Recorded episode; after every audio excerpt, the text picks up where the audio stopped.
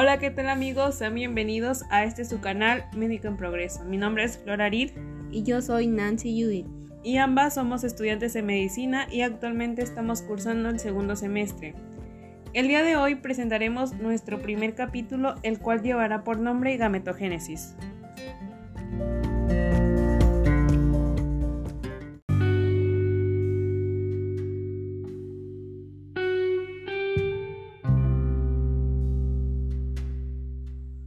Como introducción, podemos mencionar que el desarrollo comienza con la fecundación, el proceso por el cual el gameto masculino, conocido como espermatozoide, y el gameto femenino, conocido como ovocito, se van a unir para dar origen al cigoto.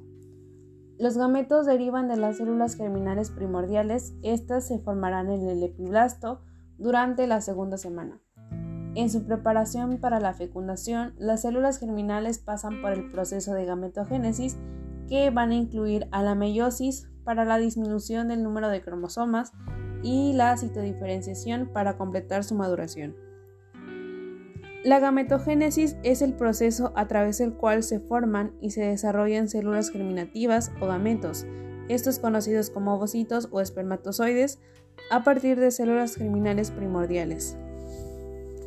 La maduración de los gametos se denomina espermatogénesis en el hombre y ovogénesis en la mujer. Ambos se describirán en el trayecto de este podcast.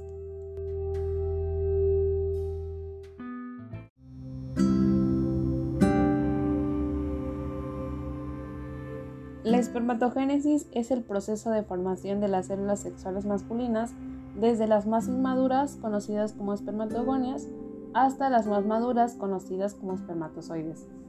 Todo este complicado proceso se lleva a cabo en el interior de los túbulos seminíferos en el testículo y aproximadamente durará entre 64 y 72 días.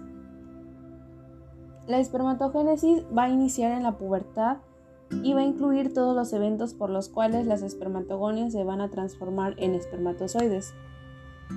Al nacer, las células germinales del embrión masculino pueden reconocerse en los cordones sexuales de los testículos. Las células de soporte que derivan del epitelio superficial de los testículos se van a convertir en células sustentaculares o bien conocidas como células de Sertoli. Las células germinales primordiales dan origen a las células troncales espermatogónicas.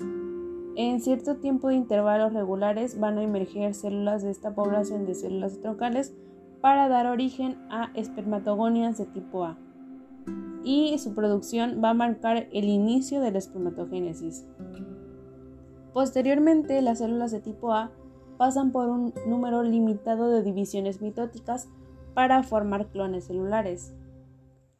La última división celular da origen a las espermatogonias tipo B.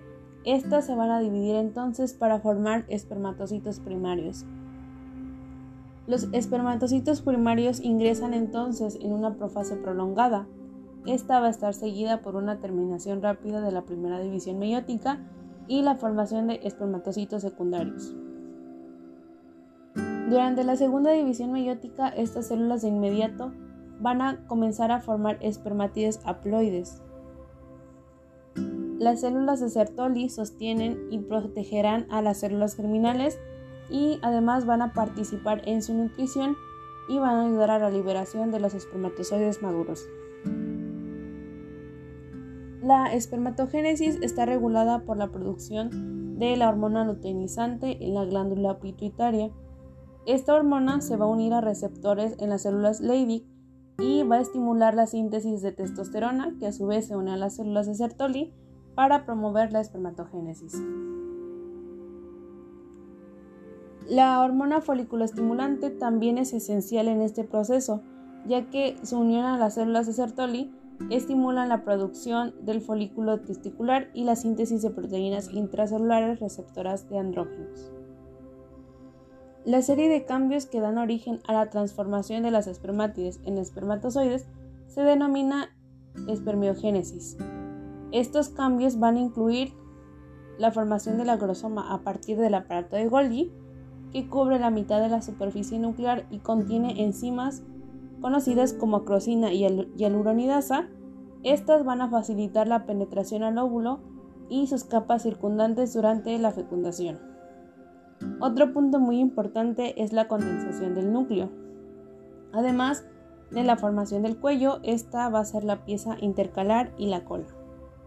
Y un punto, pero no menos importante, la eliminación de la mayor parte del citoplasma una vez que los cuerpos residuales son fagocitados por las células de Sertoli.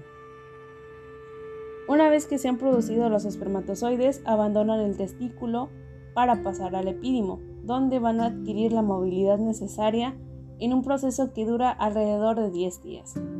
Aquí estarán almacenados hasta el momento de la eyaculación, en el que serán transportados a través de los conductos eferentes para posteriormente mezclarse con el líquido seminal proveniente de las glándulas secretoras formando el semen, para finalmente ser expulsado por la uretra.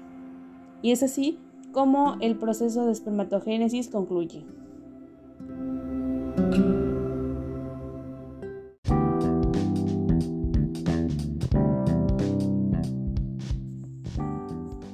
Damos seguimiento a la ovogénesis.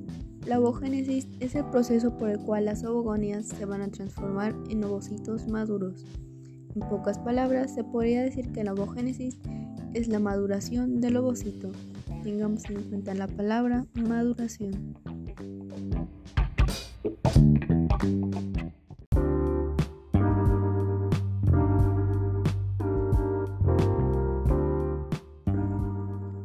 Ovogonia es la célula que proliferó gracias a mitosis, pero que esa célula que se llamaba ovogonia va a ser una ovogonia madura, una ovogonia que aumentó de tamaño y se va a convertir en un ovocito primario. A la vez que se forman los ovocitos primarios, va a haber células de tejido conjuntivo que van a rodearlo, formando por una sola capa única de células foliculares. Una vez que tengamos una sola capa de células, que estas van a cubrir al ovocito primario, esa capa de células se le va a denominar folículo primordial, porque solo tienen una capa cuando es el folículo primordial.